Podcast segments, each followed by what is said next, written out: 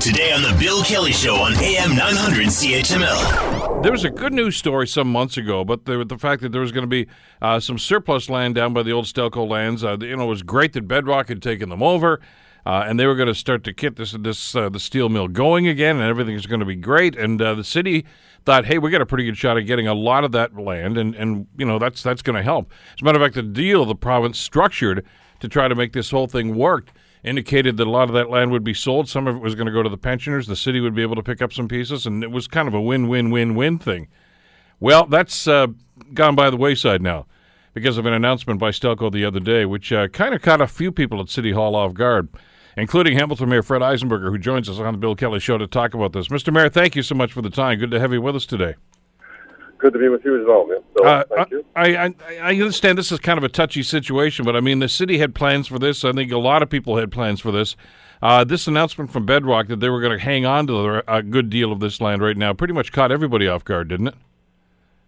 Absolutely. Uh, you know, we were uh, we were told all the way through the bankruptcy proceeding, and when Bedrock uh, leased the uh, the former uh, Stelco site uh, to for you know future potential steelmaking, that uh, the city of Hamilton would be consulted, and that we would work together to come up with a kind of higher and better use for the the remaining surplus land that could be turned into uh, you know future employment opportunities, future advanced manufacturing, et cetera, et cetera.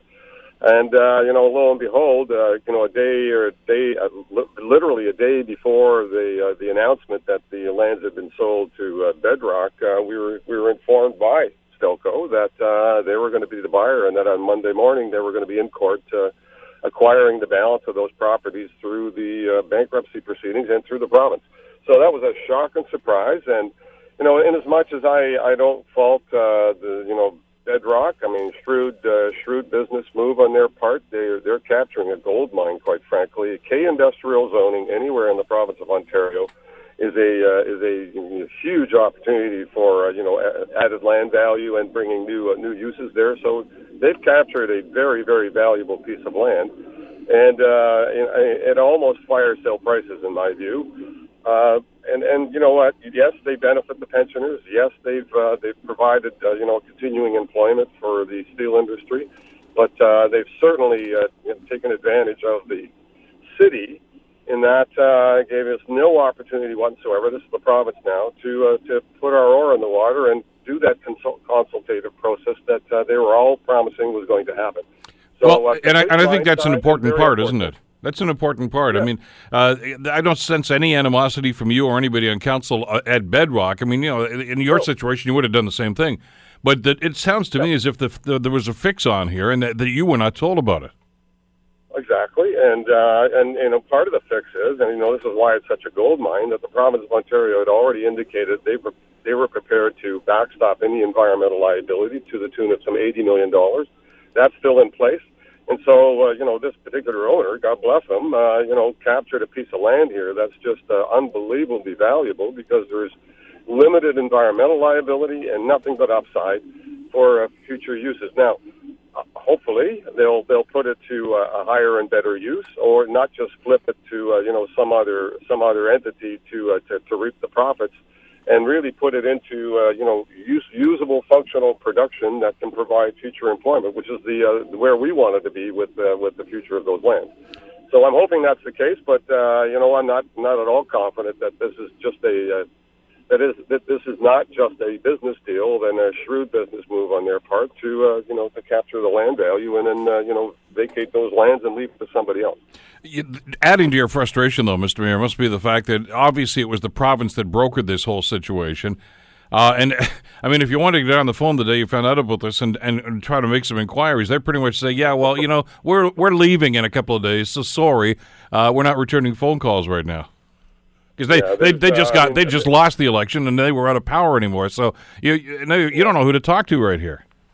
And I, I, I'd have to say that uh, our local uh, Ted McMeekin was blindsided by this as well. Uh, you know, he wasn't in the know either, and so uh, you know there was uh, obviously Ed Clark, who was who was the uh, the premier's kind of right hand person for you know a lot of these ma- major financial uh, um, initiatives. This one in particular was uh, was organized by him through him, and I don't even know if the uh, the premier was totally aware of what was going on in this particular situation. Well, somebody had to sign I off on it. not- well, they would have to at the end of the day, but uh, you know, every time we talk to uh, the ministers, they uh, they have very little information, very little understanding of what the whole concept was, and uh, we were having a hard time getting through to anybody, including Mr. Clark, who kept telling us, "Don't worry, uh, the city's going to be front and center on this." And uh, you know, whatever happens, you're going to be in the know. And uh, and then, lo and behold, uh, you know, in a court proceeding, before we even uh, have any time to respond, uh, it's it's uh, hived off to a you know a private operator. So here we are. We're de- we're, we're dealt with uh, the hand that we have. we're gonna we're gonna meet with Mr. Kestenbaum and obviously have a you know a frank conversation about what his intentions are. My hope is that his intentions are as as ours was to uh, to maximize the employment value of these lands and uh, put them back into good use, whether it's for steel production or other advanced manufacturing uses. All the services are there. The road network is there. The uh, the environmental backstop is not there. Thank now there thanks to the to the province. So there's nothing but uh, potential upside, uh, and hopefully it's done in the right way, not just a uh, you know a, a, a land grab and a quick flip, and uh, you know and who knows what uh, ends up happening with those lands. I, I, is there any way to find out exactly how this happened and when it happened? With uh, obviously Mr. Clark, who's a, a bureaucrat involved in this, this who seemed to be pulling the strings. I mean, there, there were some that are saying, "Oh, you know what? This was probably part of the original deal, and that you just didn't know about it." Well, I don't. I don't. That's not. So if, if that's the case, then they misinformed us right from the very beginning. Uh, the uh, you know the very uh, first instance was that they were going to create a land co, as you recall, and that land co was going to be set up to uh, to manage the the remaining properties. Uh, individuals were identified, although never announced, and uh, I think they had a couple of formative meetings. Uh, the union was involved uh, for sure, and that was going to be the engine in terms of how they were going to evolve the uh, the future uses of those lands. Uh, that was a, I, in my view, a better scenario than what we have now, which is one individual, uh, you know, owns the entire site now, and uh, you know has full full authority to do whatever he so you know he pleases. He does have to adhere to some zoning issues, but there's not a lot of zoning issues that you have to overcome here. It's it's K industrial zoning, and it's uh, you know it's going to be uh, it's going to be that, and not necessarily going to change. And so uh, you know we'll see. I mean, uh, you know there uh, there have been a number of players in the mix of all of this.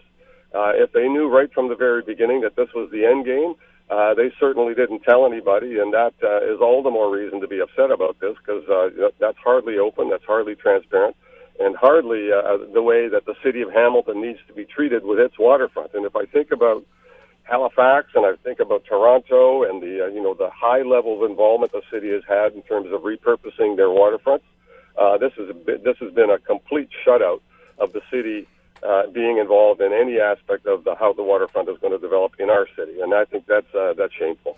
I uh, totally understand your frustration on this, Mr. Mayor. I know that there is a Plan B, and we'll talk about that in greater detail uh, in in a future program. But I do thank you for Mm-hmm. jumping in and taking some time for us this morning. Always a pleasure, Bill. Thank you. Hamilton Mayor Fred Eisenberger. Want to hear more? Download the podcast on iTunes or Google Play and listen to The Bill Kelly Show weekdays from 9 to noon on AM 900 CHML.